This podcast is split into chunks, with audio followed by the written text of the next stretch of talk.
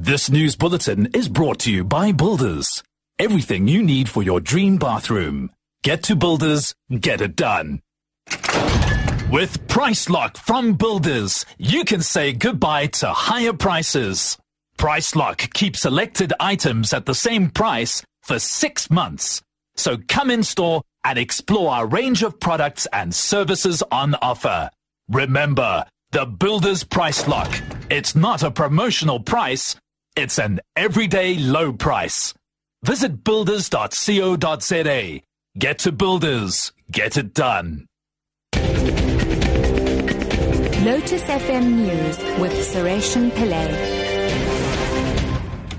5 o'clock, good afternoon. Eskom will implement stage 1 load shedding from 5 o'clock until 10 this evening. The power utility again says this is due to increased electricity demand and a shortage of generation capacity as some of its power station units are on maintenance. Health Minister Aaron Motsoaledi has come under criticism for suspending two doctors at the Evander Hospital in Mpumalanga. The pair were suspended after allegedly performing an emergency C-section on a teenage pregnant mother at a normal ward rather than at the operating theatre. Her baby died immediately and the woman died 10 days later. A murder case has also been opened against the two doctors.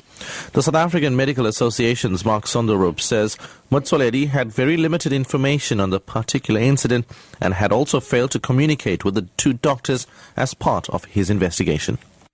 There seems to have been a somewhat of an expeditious approach by various politicians and officials to actually demonize the doctors concerned. We just feel that this trend of where people are just get summarily suspended based on inadequate information is a concerning trend of late something that we would caution against. If a doctor, in fact, is guilty of professional misconduct, as has been alleged in this situation, and which we stand firmly is not the fact, but were that to be the case, there is a process of actually dealing with professional misconduct through the Health Professions Council.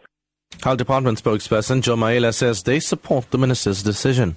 We don't want to get into the merits and demerits of the case at this point in time. But I want to assure everybody that the information that we have at our disposal warranted a suspension so that we must be able to investigate this matter thoroughly. However, we also want to put it on record that before the suspension has happened, the two doctors were given an opportunity to give their side of the story even before the suspension has happened. So it is not entirely true to suggest that um, uh, people were not given an opportunity to do so.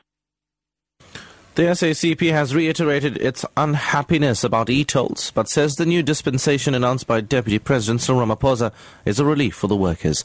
The party says the Gauteng Freeway Improvement Project, which led to construction of e-tolls, was a wrong priority. However, it acknowledges that loans which were incurred to fund the project need to be repaid. The party's recent Special National Congress resolved that more work needs to be done to create an accessible, reliable, and efficient public transport system. Party spokesperson Alex Mashilo.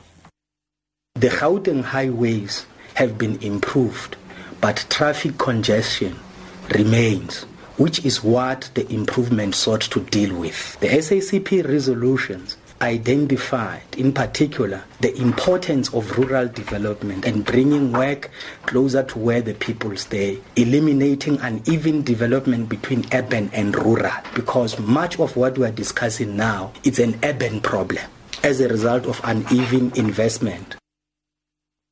The first woman in Africa to receive a pilot's license for remotely piloted systems known as drones says the advancing technology makes it necessary for people to obtain drone licenses. 23-year-old Nicole Swart is the first person on the African continent to receive the license, which was awarded by South Africa's Civil Aviation Authority. Basically, the drone license entitles you to fly commercially or, use the, the drones commercially for corporate, even recreational flying. So if you're going to use it now for remuneration, then you have to have a license. One of the reasons why we implemented the regulation is to increase the safety aspect. So there has been, you know, you have your manned aviation and then now with, with drones, we need the people that are not in the aviation industry to understand how the airspace works so that we can integrate the two. Internationally now, an explosion has killed at least 27 people in the town of Suruç in the southeastern Turkey near the border with Syria. The Turkish Interior Ministry says around 100 others have been injured. The BBC's Jim Muir reports. Video footage posted on social media showed bloodied bodies and wounded people lying on the ground beside the Youth Cultural Centre in Suruç. Reports said a big meeting had been going on at the centre involving several hundred Turkish and Kurdish young people who were planning to take part in a drive to reconstruct the shattered town of Kobani just across the border in northern Syria.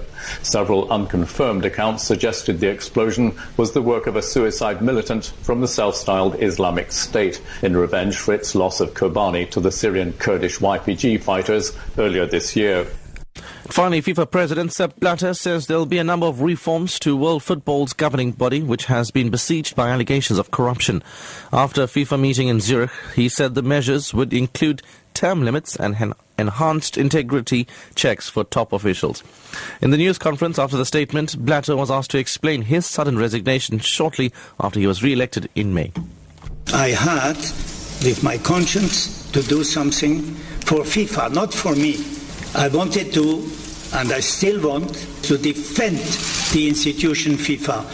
And I am happy that today the executive committee, together with the confederations, they have said, yes, President, we will help you. We take also the responsibility to go and to defend FIFA.